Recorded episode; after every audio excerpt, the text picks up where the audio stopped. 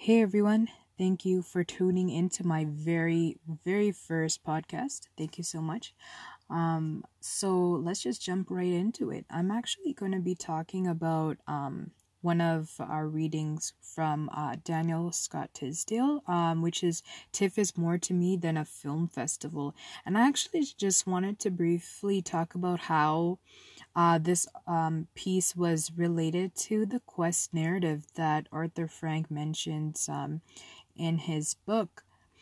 And um, because, like, the way um, that Tysdal even um, tells his story, it's almost like I see the steps that um, uh, that Campbell mentions of um, of the departure stage, the initiation and uh, return stage, which I'll be talking about um, a little later on.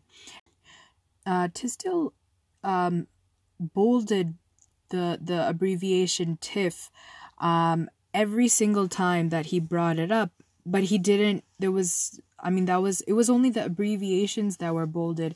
It was mainly TIFF that um that was noticed, and then there were the the movies um or the movie channel like the marathon movies that he watched for example the P PRV um TCM TM N and AMC. And I feel like um the the reason behind bolding it kind of has this connection between the quest narrative because it's almost like he's showing us literally showing us um, by bolding these abbreviations he's showing us how TIFF and um, for example these um, mir- how these movies had guided him um, his journey of depression and I mean depression is what kind of like drove him to make movies.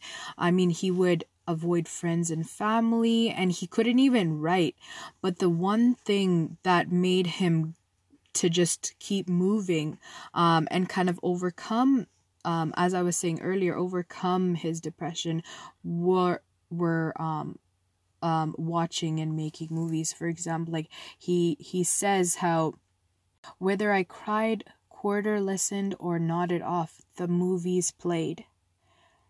And um, impressing on me um, at least a minimal um, experience of the sensory and symbolic world.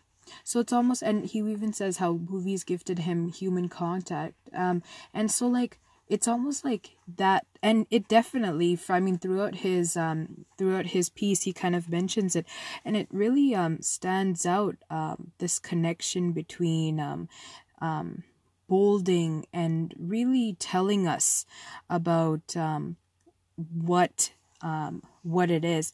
And even in his um in the picture um the in the image in the very top that he presents it's almost like he's looking it's uh, almost represents like he's not only looking at the movie but almost like he's looking at his depression literally where his he's looking at this um this depression um which has like all these weird different colors of red, pink, and like oranges, but like like many spots of like black and a little bit of like this very light blue and these very weird um undistinct colors and there's no specific patterns. So it's almost like that's kind of like maybe we can see that as like his depression and that's almost like how he's embracing his um that's almost like how he's embracing his depression through this image. Um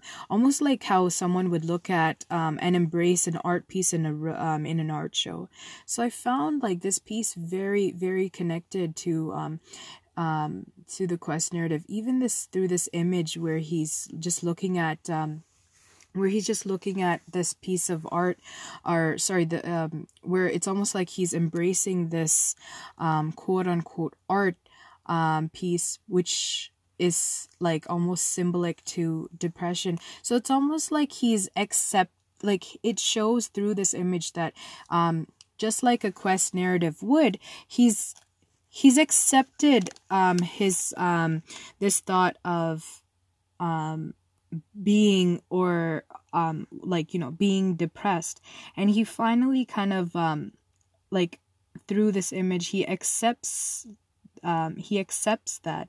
And like now it kind of shows that almost this image shows that return stage where he's finally marked by illness. And he kind of has um you can say what arthur um frank says about being the master of two worlds where he's kind of he's still this um he still has like senses um or like you could probably say that that probably some of the dark spots um you can say are parts of um or like either, either the dark spots or like the the weird shapes you can call those to be his depression or those aspects of depression.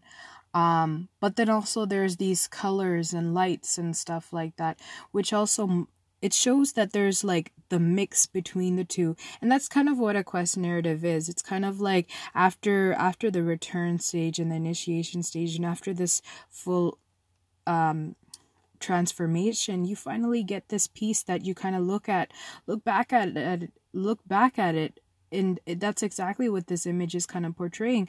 And you kind of look at it and like yeah you know what? That's me now and that's kind of what the quest narrative and that's exactly actually what the quest narrative is so i found it very interesting and uh, i think that's the end of um, my podcast. Thank you so much for listening